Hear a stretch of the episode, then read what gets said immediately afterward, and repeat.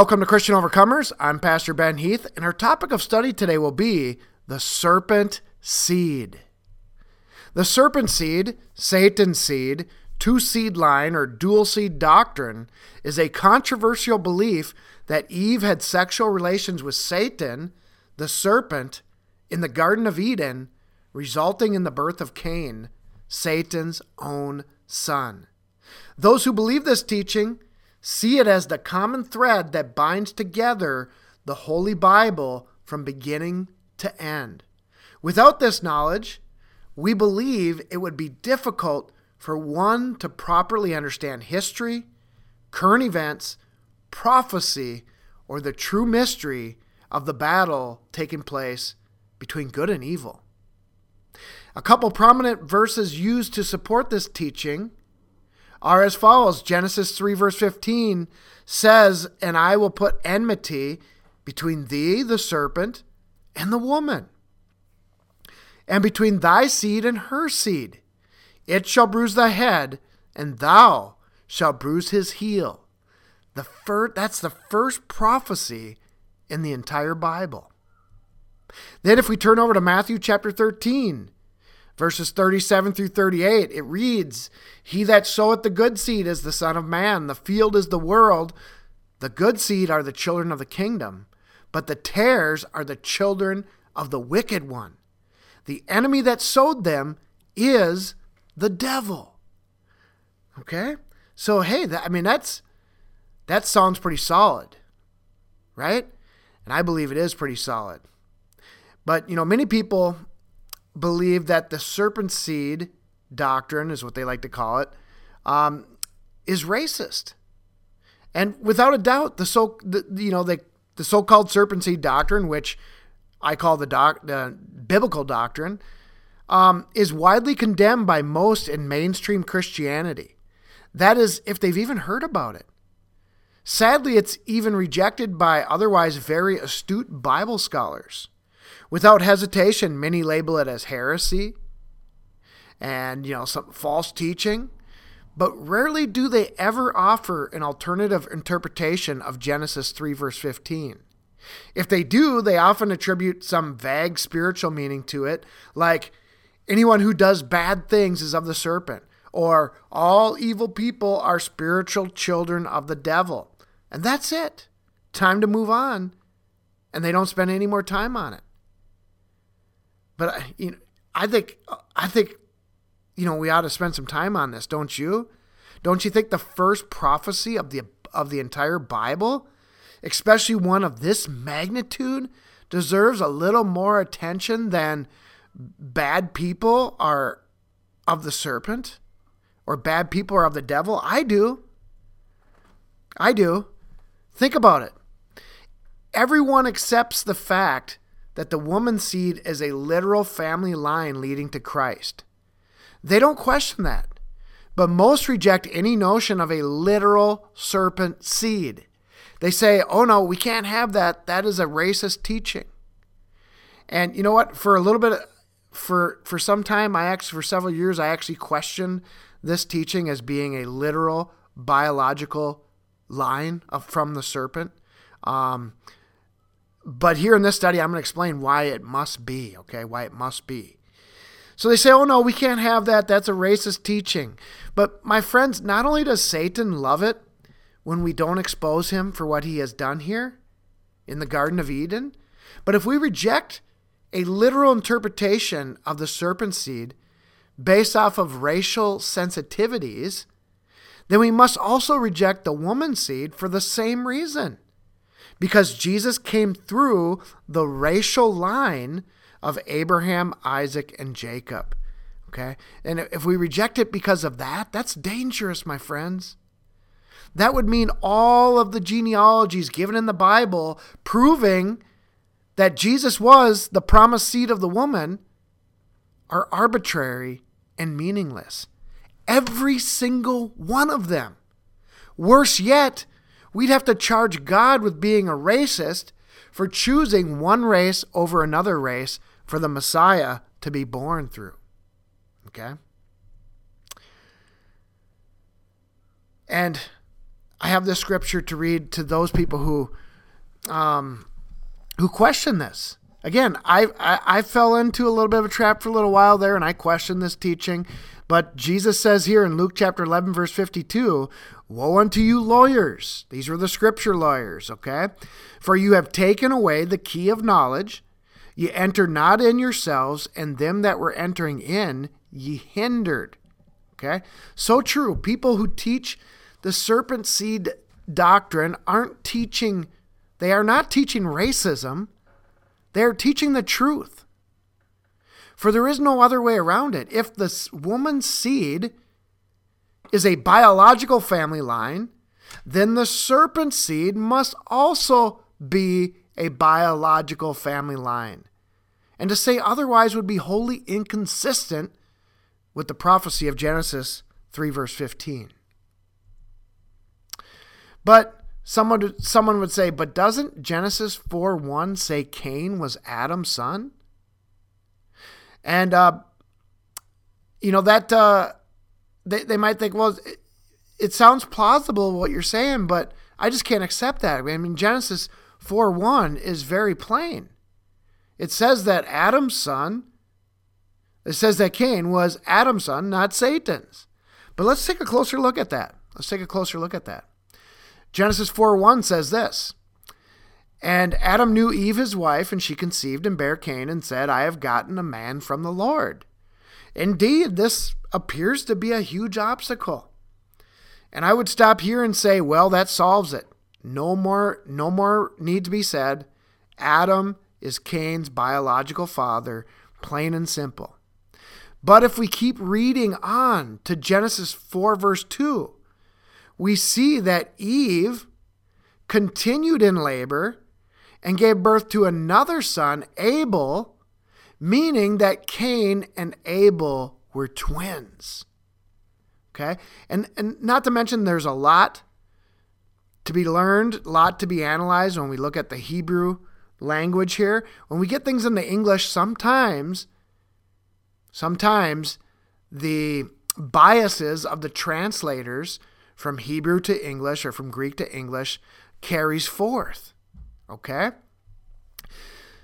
So if we if we read on to verse 2 of Genesis 4 it says and she again bare his brother Abel and Abel was a keeper of the sheep but Cain was a tiller of the ground. Okay? So someone someone would say so what if they were twins? I'll tell you what, it means now, pay attention to me closely.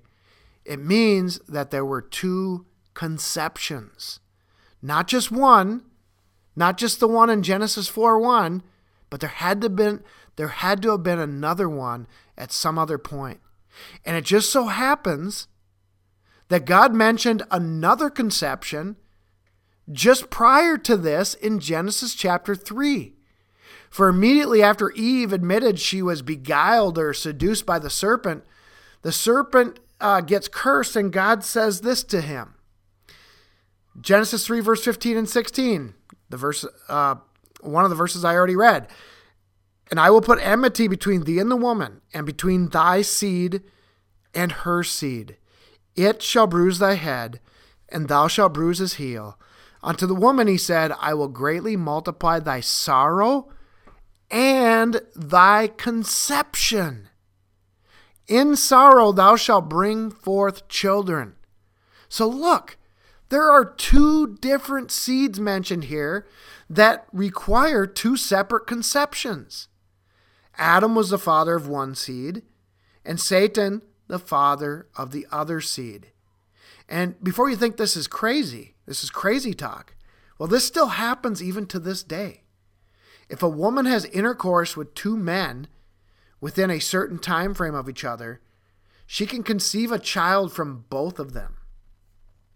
The medical term for this is superfecundantation. Okay, I don't know if I'm saying that right, meaning the fertilization of two or more ova from the same cycle by sperm from separate acts of now check this out from separate acts of sexual intercourse, which can lead to twin babies from two biological fathers. I was actually quoting there from Wikipedia article titled Superfecundantation. Okay. Oftentimes this goes unnoticed, you know, except for when twins are born with um, two different skin colors. Then you know something happened. Something had to have happened. It, it ain't the same. It ain't the same daddy, right? So when we read in Genesis 4 1 that Adam knew his wife Eve, we know that he was the father of one of those boys, but not both.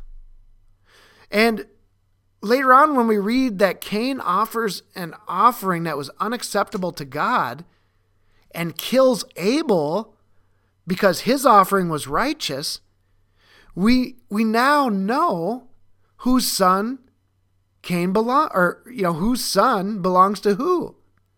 Cain is Satan's son and Abel was Adam's. Right? Because did not God tell us there would be enmity between the serpent seed and the woman seed? And then you have again that Cain, what does he do right right off the bat? He he kills Abel. That's the enmity between the two seeds. Okay? Cain was of the serpent seed, and Abel was of the woman seed. Now, this is this is important because there are many who believe there must be a literal serpent seed, but they have a hard time believing that Eve had sex with Satan or Genesis 4:1 is too big of a hurdle for them to jump. They then say that the serpent seed could simply be referring to um, the hybrid offspring of the fallen angels and humans in Genesis 6, known as the uh, Nephilim or the giants, or that it began some other time later on after the flood. But those alternate explanations ignore the fact that the enmity between these two seed lines began immediately with Cain and Abel. Okay, it couldn't have started uh, couldn't have started sometime later. Okay?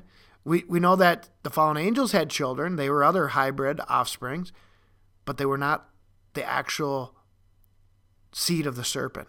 Okay?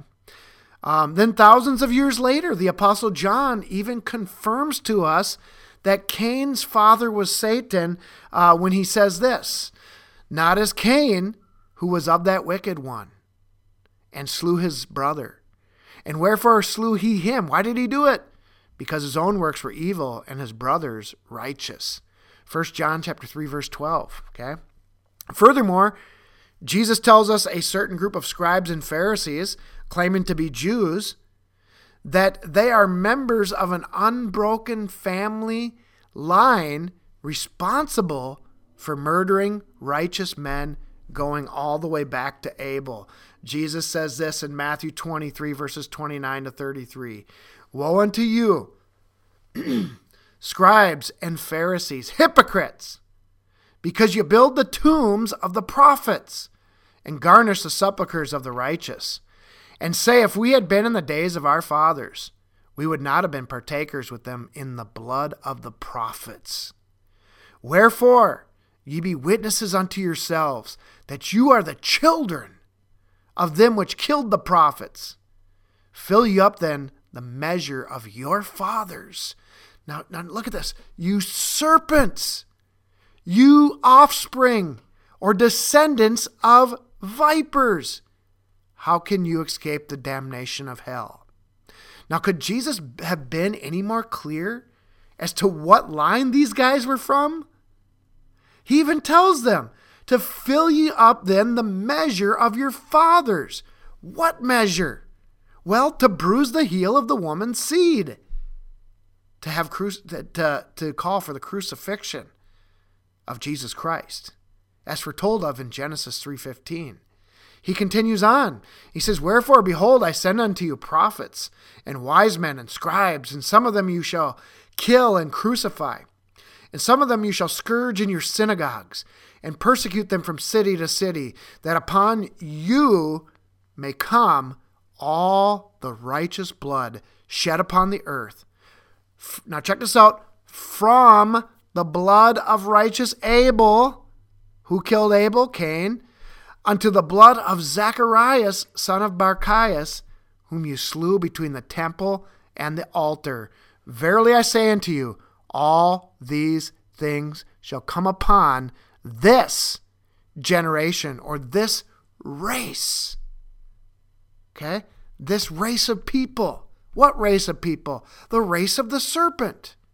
Okay, and I'm not talking about uh, this when I when I say the word race. I'm not talking about black people, uh, a, a, excuse me, Asian people, white people. I'm not talking about race in the traditional sense of the race. I'm saying race as they are a family line of people. In fact, many people believe they have mixed in with all of the different races. Be that as it may, but um, so so again, who killed Abel? Of course, it was Cain. How many more witnesses do we need testifying that Cain was the beginning of the serpent seed? You know, someone say, "Well, that Pastor Ben, that sounds crazy." Well, I don't know. I mean, you tell me. Adam and Eve standing before God, naked and ashamed, trying to cover their private parts with fig leaves. Then God starts talking about conception, pain in childbirth, two different seeds at enmity with one another, and then Cain murders Abel. It it sounds crazy not to believe such a thing happened. All of the pieces of the puzzle seem, seem to be all around us in the third chapter, uh, third and fourth chapter of the book of Genesis. Uh, because then we read and to find out that um, later on the book of Genesis that Cain was not in Adam's genealogy. Cain is not in Adam's genealogy. And before I go any further, one might say, well, that, that all sounds, uh, you know, it's, it, it sounds uh, interesting Again, it sounds plausible, but why? Um, I'll say it this way. They'll say, well, Cain is not in Adam's genealogy because he was banished from the family for um, murdering Abel. And that's not an unreasonable argument. Okay? That's not an unreasonable argument. Um, but considering all the evidence the only thing that makes sense is that Cain was not a son begat in Adam's own likeness, like Seth was, but rather a son in the image of his father Satan. Additionally, though Cain was the firstborn son, it appears as though he was never considered to be the chosen seed of the woman. Okay? Uh, and like I uh, mentioned here, Genesis, if you read Genesis chapter 5, you'll find out that Cain is not in Adam's genealogy. Now, it says here, and Adam lived 130 years and begat a son in his own likeness after his image and called his name Seth. It, see, you see how Adam's genealogy um, jumps right to Seth. Okay? Adam's descendants jump right to Seth. Okay, Abel's not mentioned because he was killed, and Cain is not mentioned not just because he got banished from the family, but because he never was. He never was of the seed of the woman. He never was Adam's son. Um, and then if you read Genesis 4, verse 25, and it says, And Adam knew his wife again, and she bare a son, and called his name Seth.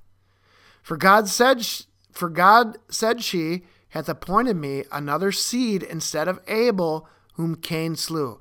Okay, and, and the point of me reading that verse is to point out to you again that Cain was never the appointed seed.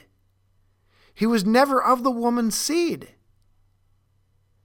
I mean, did you did you read that closely? Eve said, "God hath appointed me another seed instead of Abel." So Abel then was the original seed of the woman, and of course Cain would have been the seed of something else which would have been the seed of the serpent. So, but but think of this.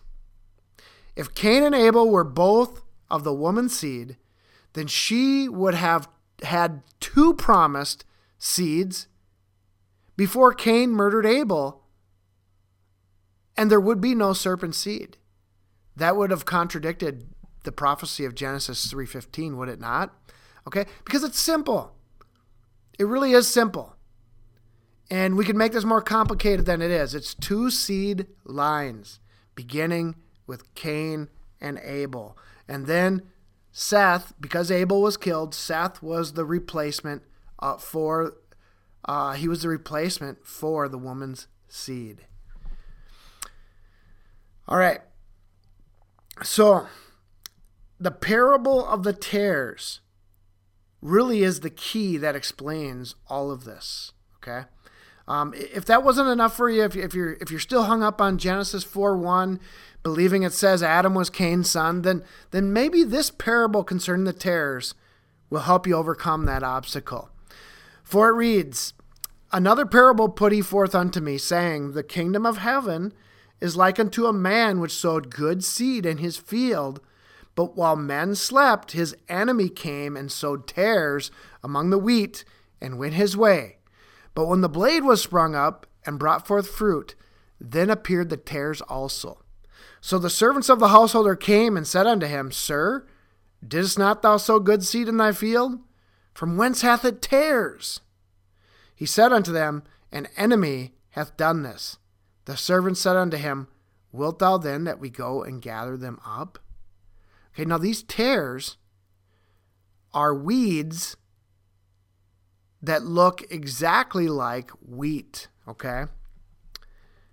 They are called the zawan. Looked exactly like wheat. So this enemy came and sowed these these tares or these zawan among the wheat and went his way. So in other words, what we got here is Jesus is revealing that Satan was the progenitor of the serpent seed described here in a in in a different form as tares. But it goes even further than this. Part of the mystery is that they would remain hidden among the wheat because you couldn't tell them apart from the time that they were planted until the harvest. Okay? And then the servants say, should should we? Uh, so you got the good seed equals the uh, good seed equals the woman seed, the tares equal the uh, serpent seed, and the enemy equals the Satan or the serpent. It's all put together here for us by our Lord Jesus Christ. And then the servants say, "Should we should we uh, rip those tares out of the earth?" Okay, but Jesus says, "Nay, lest while you gather up the tares, you root up also the wheat with them. Let both grow together until the harvest, and then in the time of the harvest, I will say to the reapers, Gather you together first the tares, and bind them in bundles." To burn them, but gather the wheat into my barn. This is important. We are not to do any physical harm to the tares. In doing so, we would greatly damage the wheat at the same time. Why? Why, why, why would that damage the wheat? Well, because our people just can't handle this kind of truth. Just look at how they react when we merely teach that there are tares or biological children of Satan on the earth. They call us heretics, racists, and so on. Imagine if you went out and tried to harm these people. Um, that would be really bad, right? Besides, the tares are here, the serpent seed is here to fulfill the negative part of God's plan. And we're to let them fulfill that, all right? Then he continues on then Jesus sent the multitude away and went into the house, and his disciples came unto him, saying, Declare unto us the parable of the tares of the field. Okay? Now, if Jesus, if if Jesus's parable had a vague spiritual meaning, like um, all bad people are all bad people hidden in the church are let me let me just see if I got a couple verses there. Let me see. Um, all right.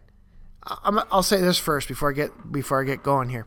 Now, if Jesus' parable had a vague spiritual meaning, like all bad people hid in the church are spiritual tares, do you really think the disciples would be asking for clarification on this? No way. Bad people scattered throughout churches or society is no mystery at all. Everyone knows that. If that were the case, the disciples wouldn't be so curious as to its meaning. Would you? If it was just, if that was it. But they knew there was something deep and profound about the parable of the tares. And it got their attention in a big way. So Jesus is going to plainly tell them who the tares are. Check this out. He answered and said unto them, He that soweth the good seed is the Son of Man. The field is the world. The good seed are the children of the kingdom, but the tares are the children of the wicked one. Did you just did you just read that? Hey, it's not a mystery anymore. Jesus just told his disciples that Satan planted or conceived children on earth. So we can no longer deny who Cain was and what really happened in the Garden of Eden. Okay? I mean, that was uh, Jesus was explaining a parable, not giving us another parable. I mean, think about this. Are there truths you wouldn't dare say in public? Of course. Same with Jesus. If Jesus would have just plainly told the multitudes that Satan had biological children on earth and pointed out exactly who they were, it would have caused an uproar, probably severely damaging the message he was bringing. So instead, Jesus widely proclaimed this truth in a parable, while private in the parable of the tares, while privately explaining to his, disciple, to his disciples exactly what he meant by it. Again, if Jesus spoke this parable to the multitudes to simply illustrate a point that everyone who does evil uh, or bad things is a spiritual child of the devil, no one would be surprised by this. They already believed that. There'd be no mystery in that, and it certainly wouldn't have offended anyone. No one gets offended at a teaching like that. But I tell you this they do get offended when you teach that Satan has literal, biological children on the earth, even to this day. Oh, yeah, you know, they, they don't like that at all. You'll get called, again, you'll get called a racist, a heretic, and everything else in the book. So now do you see why Jesus spoke this parable of the tares to the multitude, but only plainly expounded it to his disciples in secret? Do you understand why he did that? Earlier on in this chapter, the disciples came and said unto him, Why speakest thou why speakest thou unto them in parables? In Matthew 13, verse 10. Then Jesus answered them, saying, I don't have the verse up here for you, but he said this because it is given to, unto you to know the mysteries of the kingdom of heaven, but to them it is not given. So there are some things that are just not meant for everyone to understand, including the fact that Satan has literal has a literal biological family line living on earth even unto this day. Okay?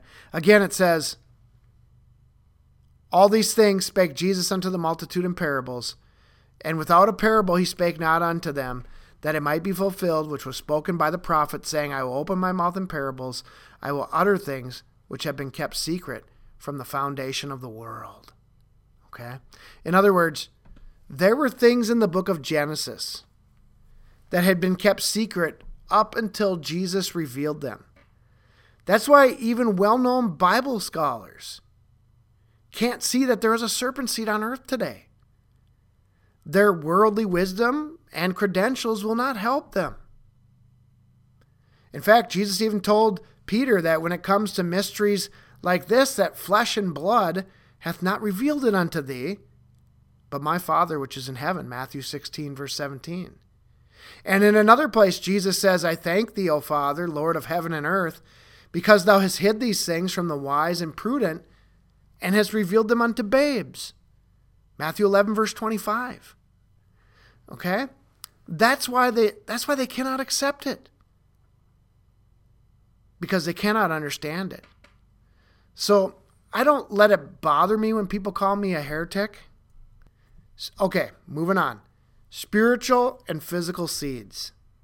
Because there are several passages in the New Testament spiritualizing things like the seed of Abraham, there is also an overriding temptation to spiritualize the serpent seed as well. And here are a couple prime examples. Galatians chapter 3 verse 28 through 29 says this, there is neither Jew nor Greek, there is neither bond nor free, there is neither male nor female, for you are all one in Christ Jesus. And if you be Christ, then you are Abraham's seed and heirs according to the promise. Okay? True, this is the first example uh, where it clearly says all believers in Jesus, regardless of race, are considered to be as the seed of Abraham. So this is a there is a spiritual seed. There is a way to um, spiritually apply uh, being of the woman's seed in this sense. Then we page over to John chapter 8, and we find in our second example that even a blood-born child of Abraham can be considered to be a child of the devil or of the serpent's seed. Because while speaking to some scribes and Pharisees, Jesus said, I know that you are of Abraham's seed, but you seek to kill me, because my word hath no place in you. And he continues on to say, You are of your father the devil, from John chapter 8, verse uh, 44, that you are of your father the devil, and the lusts of your father you will do. He was a murderer from the beginning, and abode not in the truth, because there is no truth in him. When he speaketh a lie, he speaketh of his own, for he is a liar and the father of it. Okay? So people say, see right there, if Jesus calls these biological children of Abraham the seed of the serpent, then the serpent seed is a spiritual thing and not a physical seed. Okay? I think it's possible he might have been calling them uh, children of Ab- children of Abraham sarcastic. You know, he could have been being a little sarcastic here, but nevertheless, let's treat it as though that that's what we're seeing here. So, but if that is true, the seed of the woman and the seed of the serpent um, are merely, if it's true that the seed of the woman and the seed of the serpent are mere, merely spiritual things, then why does the book of Revelation talk about a remnant of the woman's seed being attacked by the serpent in the future tribulation? Also in Revelation 7, it says there are going to be 144,000 of Israel 12,000 from each tribe, sealed just before the time of the end. Furthermore, in that same chapter, chapter 7 of Revelation, another group, a great multitude of believers in Jesus from all nations, aside from the 144,000 of Israel, are mentioned as having endured the tribulation. That means there is still a distinction between biological Israel and Christians who are not of Israel, all the way up to the time of the end. Okay? So, how do we reconcile all of this? How do we reconcile all of these passages? The answer is simple. There is both a literal and spiritual application of the woman's seed and the serpent seed. If you are not a biological descendant of Abraham, you can become adopted into the family by faith in Christ. You can become of the seed of Abraham that way. On the flip side, if you are a biological descendant of Abraham, you can be adopted into the family of Satan. You can become of the serpent's seed. But that doesn't mean the two biological lines no longer exist or, or that they don't mean anything anymore because they do. Okay? They do mean something. Um, so, in conclusion, here, when someone teaches a literal seed of the woman, starting with Eve, going all the way back to Jesus Christ, but not a literal seed of the serpent, existing even up to this day, they are only telling you half the story that began in Genesis 3:15. But you know what? That doesn't come as a surprise because most churches are no- notorious for only cherry picking the stuff that sounds nice. They don't want to talk about the dark side. They don't want to talk about any of this stuff. And sometimes I think they don't want to believe it exists, the dark side, because it's too scary to think about. And as tempting as that may be, it, it, is, it is dangerous. Understanding what truly happened in the beginning, who Cain's father really was, is the key that unlocks many mysteries concerning the kingdom of the Antichrist. Many mysteries that I cannot go into here in this study. And the more you understand Satan's kingdom, the more prepared you are to withstand it. That's why it's written about in the Bible. The seed of the serpent is real and very active on the earth right now, preparing for the arrival of the serpent man or the antichrist. For the mis- uh, in Second Thessalonians chapter 2, verses 7 through 8, the apostle Paul says this, for the mis- for the mystery of iniquity doth already work. Only he who now letteth will let until he be taken out of the way, and then shall that wicked be revealed, whom the Lord shall consume with the spirit of his mouth, and shall destroy with the brightness of his coming. Do you have eyes to see and ears to hear? Or do you only get half of the story? God bless you. Thank you for listening. We hope this message was a blessing to you. If so, please like, share, and leave your comments below. We'd love to hear from you. Until next time, my friends, stay in His Word every single day so that you can be a Christian overcomer.